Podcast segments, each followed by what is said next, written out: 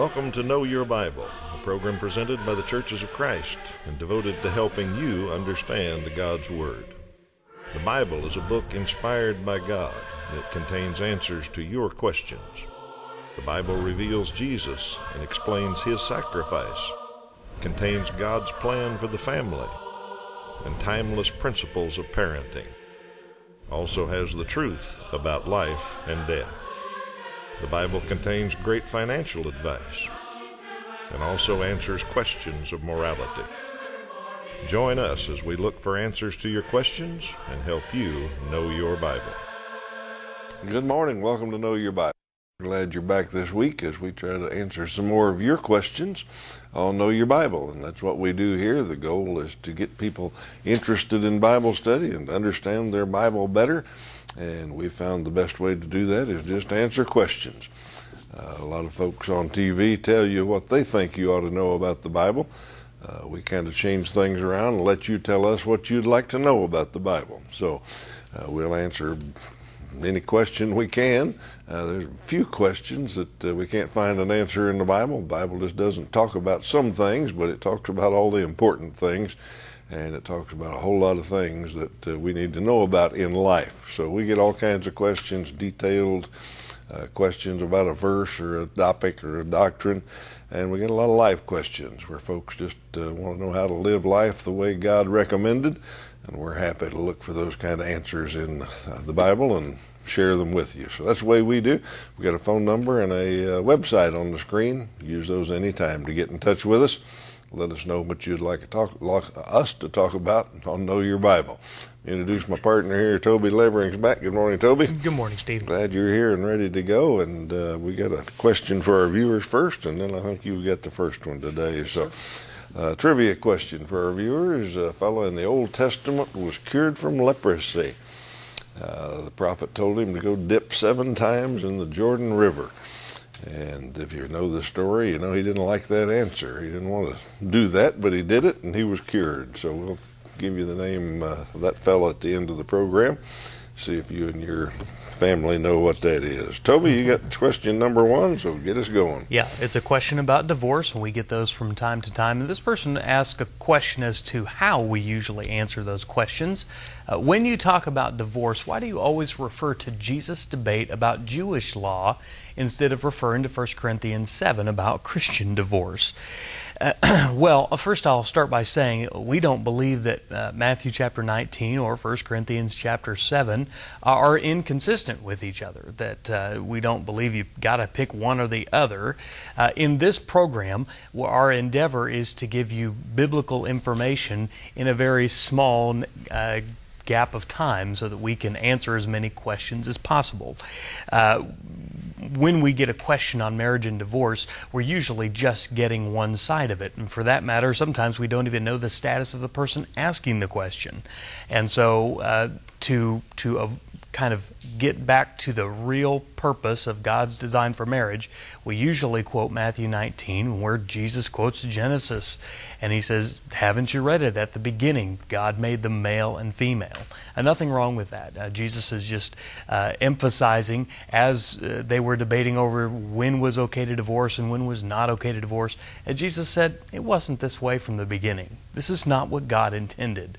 And uh, so I understand what you're asking. 1 Corinthians chapter 7, Paul there is addressing the church at Corinth, and he gets into the weeds a little bit in terms of to the single people and to the widows and to the unmarried and to those who have separated and so forth. And I think that's good advice. We also need to note that 1 Corinthians has um, some some times where he says this is God speaking and not Paul, and then he has times where he says this is Paul speaking. This isn't a, a command from God, but this is just Paul's good counsel.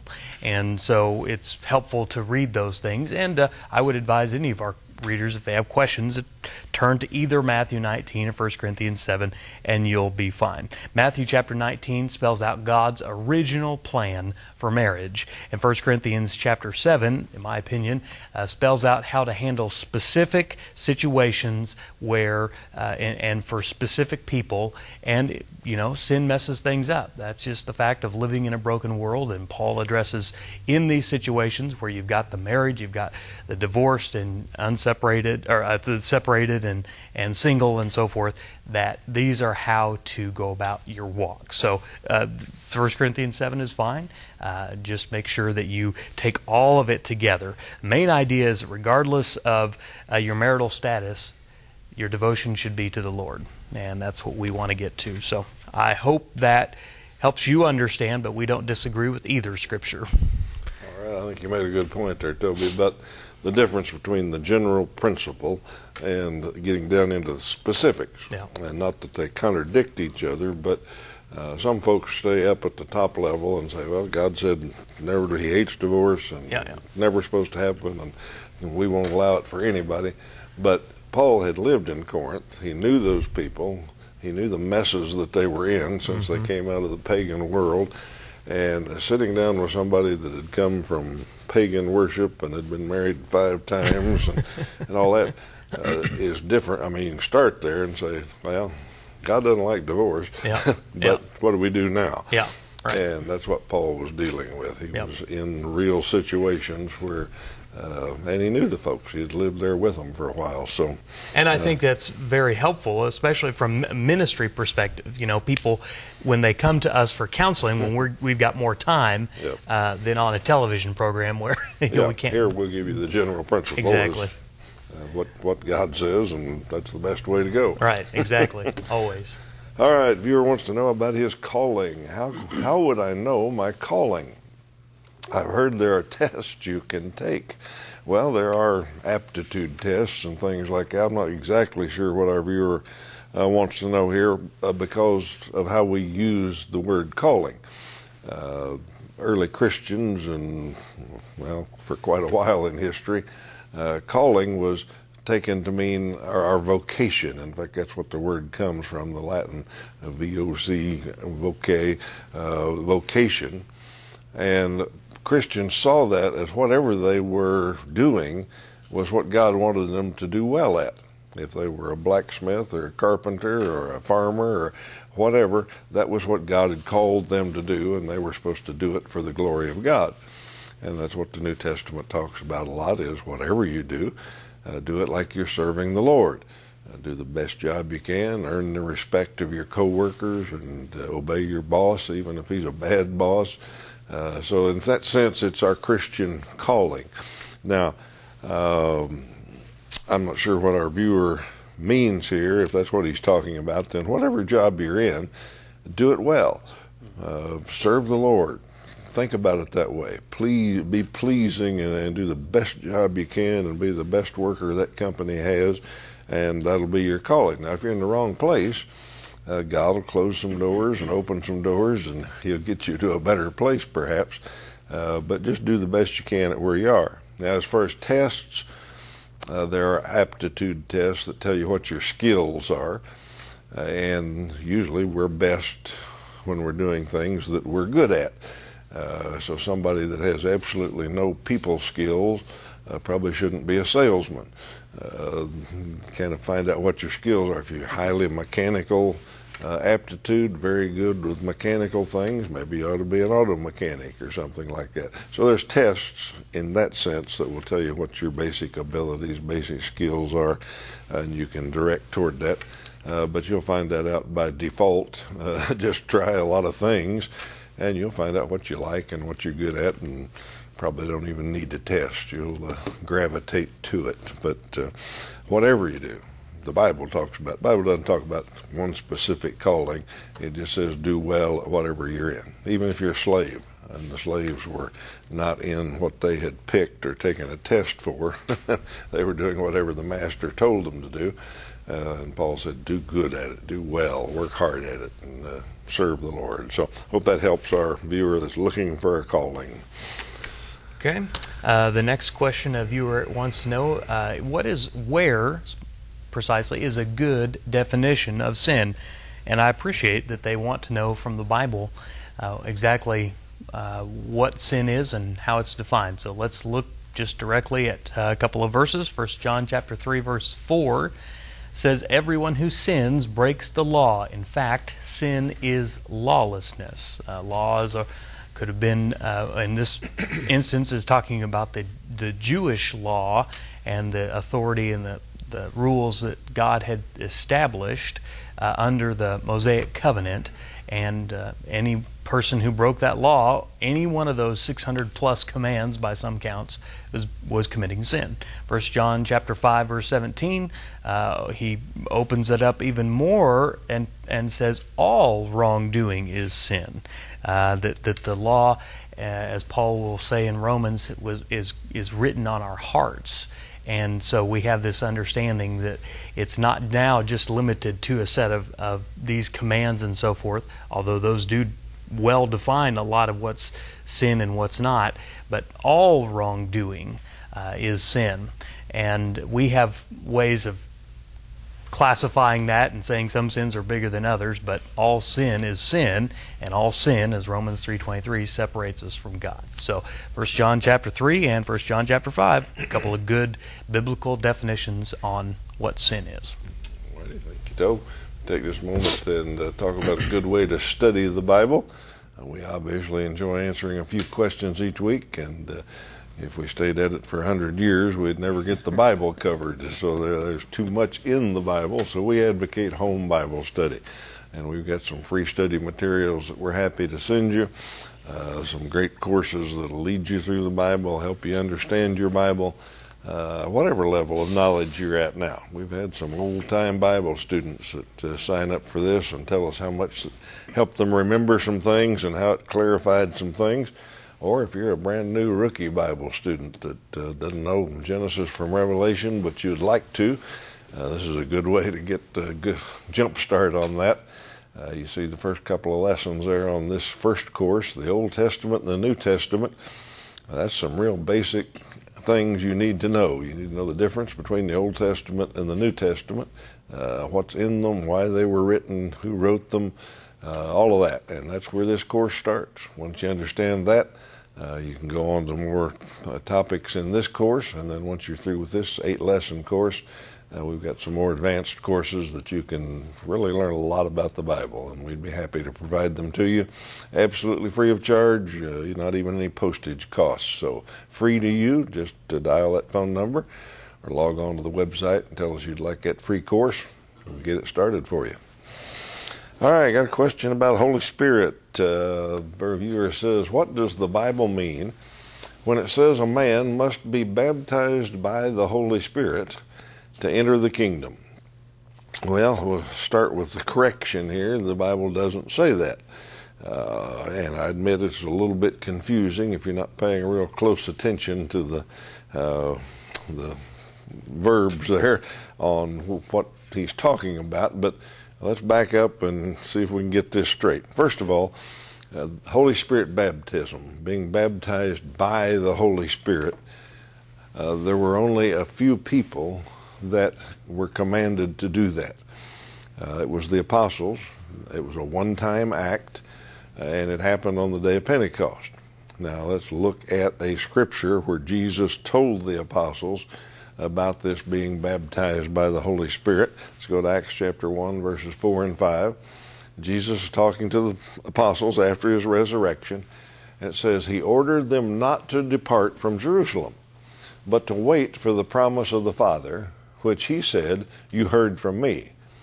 For John baptized with water, but you will be baptized with the Holy Spirit not many days from now. All right, that's a one time event, one time command. He told the apostles to don't leave Jerusalem because something's going to happen here. It happened on the day of Pentecost. There was a, a, a miraculous roar of wind. It doesn't say there was a wind, but there was sound of wind. Uh, tongues of fire came down. The apostles themselves, just those 12, uh, received the gift of the Holy Spirit, the baptism of the Holy Spirit. They were empowered to do things. They spoke in other languages. They could do miracles from that day forward. Uh, it was a one time thing. You read the rest of Acts, and it just repeatedly says the apostles did this, the apostles did miracles, the apostles uh, performed these signs and wonders. That was Holy Spirit baptism. What was that? That's what that was all about. From then on, nobody was told that they had to be baptized by the Holy Spirit to go to heaven, which is our, what our viewer said. Anybody that asked throughout the whole book of Acts, what do I have to do? What do I need to do to be saved? What do I need to do to go to heaven? The answer was always the same repent and be baptized, immersed in water, not Holy Spirit baptism, but water baptism. Repent and be baptized, and your sins will be forgiven. I mean, it happened that day, in fact. After the 12 were baptized by the Holy Spirit and received those special powers, the people there in the crowd knew this was from God, so they said, "Well, what do we do?" And Peter told them in Acts 2:38, "You repent, you be baptized, your sins will be forgiven." So that's how you get to heaven, if you want to use those kind of terms. That's how you become a Christian, become part of Christ, have your sins forgiven. Now, let's go back where this viewer probably got this idea. I'm going to guess he was reading in John chapter 3, uh, where Nicodemus came to Jesus, and Nicodemus wanted to know how to get to heaven. And he came at night because he was afraid the other Jews would see him. And he came to Jesus and asked about the how you get to heaven, basically. And Jesus gave him a kind of strange answer. He said, You have to be born again.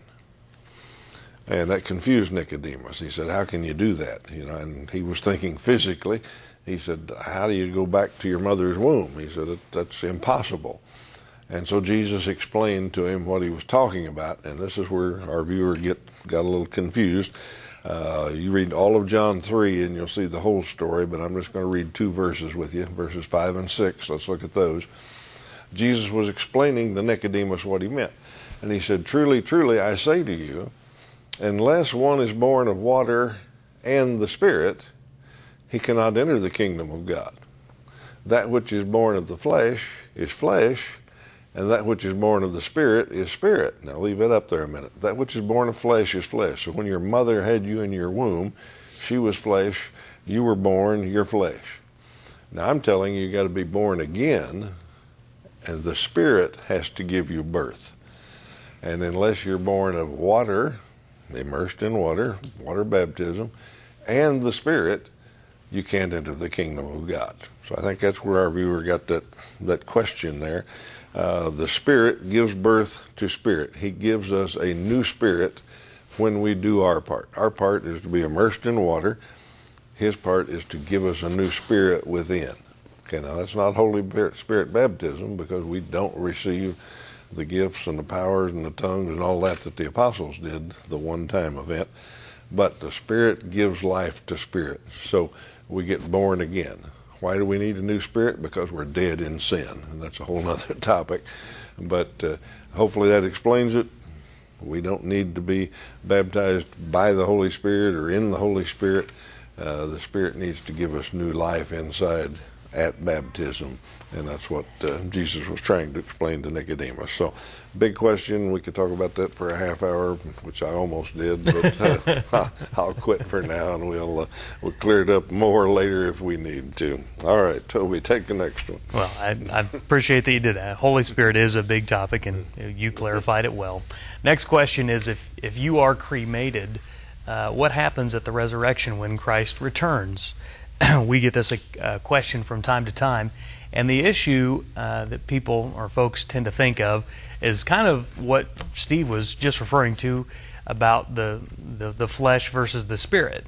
And people think, well, when I die, then my body is awaiting uh, the resurrection of the dead. Uh, scripture tells us that those who are in Christ, when Jesus returns, the dead in Christ shall rise first. And so, physically, logically thinking, we think, well, you know, my, I need to have my body intact. But, and so, some, for that reason, some people have a problem with cremation. They think, well, you just can't do that. Uh, there is, is nothing wrong with creation, uh, cremation. uh, cremation only speeds up the process.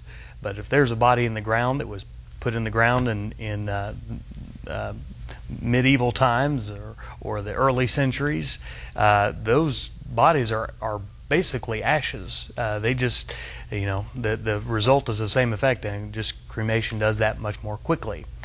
Uh, so when the resurrection happens, and I don't know how this is going to happen, but we know that it will happen, we trust that it will, uh, the the resurrection body is going to be different. Um, the cre- cremation, anything that happens maybe uh, in our death, has to do with the physical body. Uh, think outside the box of just the topic of cremation. I mean, we talk about what about uh, people that die in explosions tragically, or uh, uh things happen and, and the body disappears. We don't know where it went. Um, God's going to work all that out, and it, it, I'm basically going to say what happens to the physical body isn't going to make any uh, bearing, have any bearing on what happens to the resurrection body. So, cremation as a subject is a personal choice. We always tell you to talk it over with your family, make sure they all understand your wishes, but it's neither condoned nor prohibited in the Bible. Uh, let's look at 1 Corinthians chapter 15, verses 42 and following. So will it be with the resurrection of the dead. The body that is sown is perishable, it is raised imperishable. It is sown in dishonor, it is raised in glory. It is sown in weakness, it is raised in power. It is sown a natural body, it is raised a spiritual body. I declare to you, brothers and sisters, that flesh and blood cannot inherit the kingdom of God, nor does the perishable inherit the imperishable. So, if you have concerns about that, you need not have concerns. Uh, Christ is going to work all of that out when we raise our spiritual bodies. Okay. Uh, speaking of bodies, that's what the next question is about, and our viewers I think they've got a few stories kind of jumbled here, so let's see if we can sort them out. Uh, the question is please explain about Enoch, Elijah, and Moses not finding bodies. All right, now I'm going to give you the three stories very quickly, just the highlights in three verses, and then we'll go back and see if we can kind of unjumble what our viewers asking about here. All right, they're all three together. Genesis 5:24 talks about a man named Enoch, and it says, Enoch walked with God and was not, for God took him. As far as we know, what that means is, and that's all we're told, so we don't know anything else. All we know is Enoch was such a good man and walked with God so closely that one day God just took him to heaven. Uh, didn't have to die, didn't have to be buried, nothing else, just went to heaven. 2 Kings 2.11, Elijah, another famous man, says he went up by a whirlwind into heaven. He was walking, and all of a sudden there was there was a chariot of fire and other stuff that was showing up, but a whirlwind just took him up into heaven. Once again, that's all we know about it. So best we know, he didn't have to die; he just went to heaven. And then in Deuteronomy 34 6, it talks about Moses, and it says, The Lord buried Moses. He took him up on a mountain, let him see the promised land, and then Moses died, and God Himself buried him. But no one knows the place of his burial to this day. We don't know where he was buried. Nobody ever found it. Now, uh, all I can say about those is those are three very unique end of life experiences, uh, but we don't know any details about them. Uh, Enoch and Elijah seem to have just gone straight to heaven. Moses got buried by God, and nobody ever found his body. Now, maybe our viewer has heard parts of those stories, and uh, I guess if Enoch and Elijah did go to heaven like that, nobody ever found their body, probably. Don't know what God did with it because He took them as a spirit. Uh, but those are the facts we know. Can't explain anything more about it because the Bible doesn't say anything more about it. Uh, so hopefully that clears it up for our viewer. And it wasn't that they didn't find their bodies; they just had very unique end of life experiences. All right, let me take just a moment and invite you to visit a Church of Christ near you. Uh, we like to mention a few each week that help keep us on the air, and uh, I'd like to mention three of them this week in Kansas. Uh, Isabel, uh, Kansas, Central Kansas, Kingman, and Meade are all three fine congregations of the Church of Christ, folks that believe uh, we're doing some good with this program and helping people learn their Bible, and they help keep us on the air, and we appreciate it. Uh, if you live in one of those communities, or maybe you're traveling through on a Sunday, or uh, out near one of them pheasant hunting or something like that, uh, drop in on a Sunday and tell them you appreciate them keeping us on the air, and uh, we want to give them our thanks also. Any uh, uh, broadcast area you live in, you can probably find a Church of Christ close to you. Uh, drop in and visit. If you're searching for a church home, you'd be warmly welcomed at any of them. Toby, why don't you try one more here? Okay. Uh, viewer has a question about little children. Jesus asked little children to come to him, Does that mean they have to be baptized? Okay, well, I think uh, this is an instance where we're looking at a, part of Jesus' life and maybe trying to apply everything from it uh, to us today and I, I don't and we're reading too much into it. Let's look at Mark chapter 10 verses 13 through 16 where we find this story. People were bringing little children to Jesus for him to place his hands on them, but the disciples rebuked them. But Jesus saw this, when Jesus saw this, he was indignant. He said, "Let the little children come to me, and do not hinder them, for the kingdom belongs to the to those such as these." Truly I tell you, anyone who will not receive the kingdom of God like a little child will not enter it. And he took the children in his arms, placed his hands on them, and blessed them. Uh, I, you know, the, the story really explains itself. Jesus was very popular, crowds of people. Uh, and not unlike today, you get a popular figure and people bring their children along and they hope that the, their, their children get the opportunity to meet this famous person. And the disciples uh, were saying, you know, come, come, on, we don't have time for that. Jesus is an important guy. He has big things to do. And Jesus says, no, no, no, no, no, bring the children to me. This tells us a couple of things. First, Jesus, Jesus was just a good guy. Beyond being sinless, he was a people person. And he loved little children. And that's a wonderful thing. And that should be an attitude of all disciples.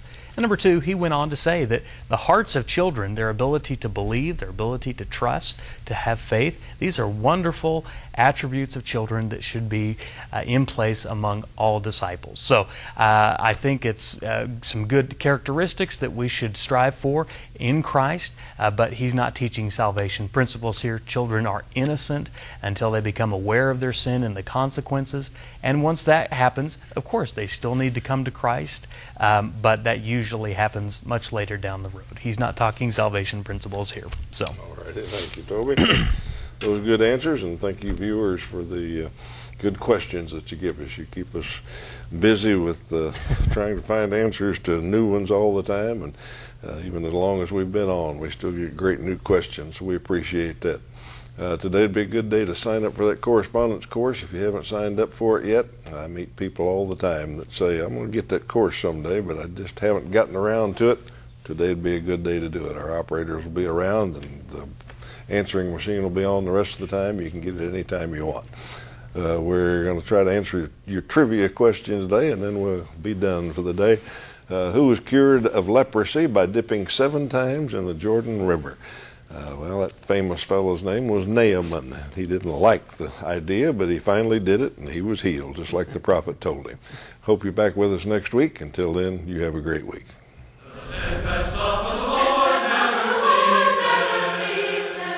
Know Your Bible has been presented by the Churches of Christ in your area. Churches of Christ are non denominational, and each congregation is an independent group of Christians seeking to do God's will. Our goal is simple New Testament Christianity. We follow the Bible as our only guide. Contact us with any questions, and we encourage you to visit a Church of Christ near you.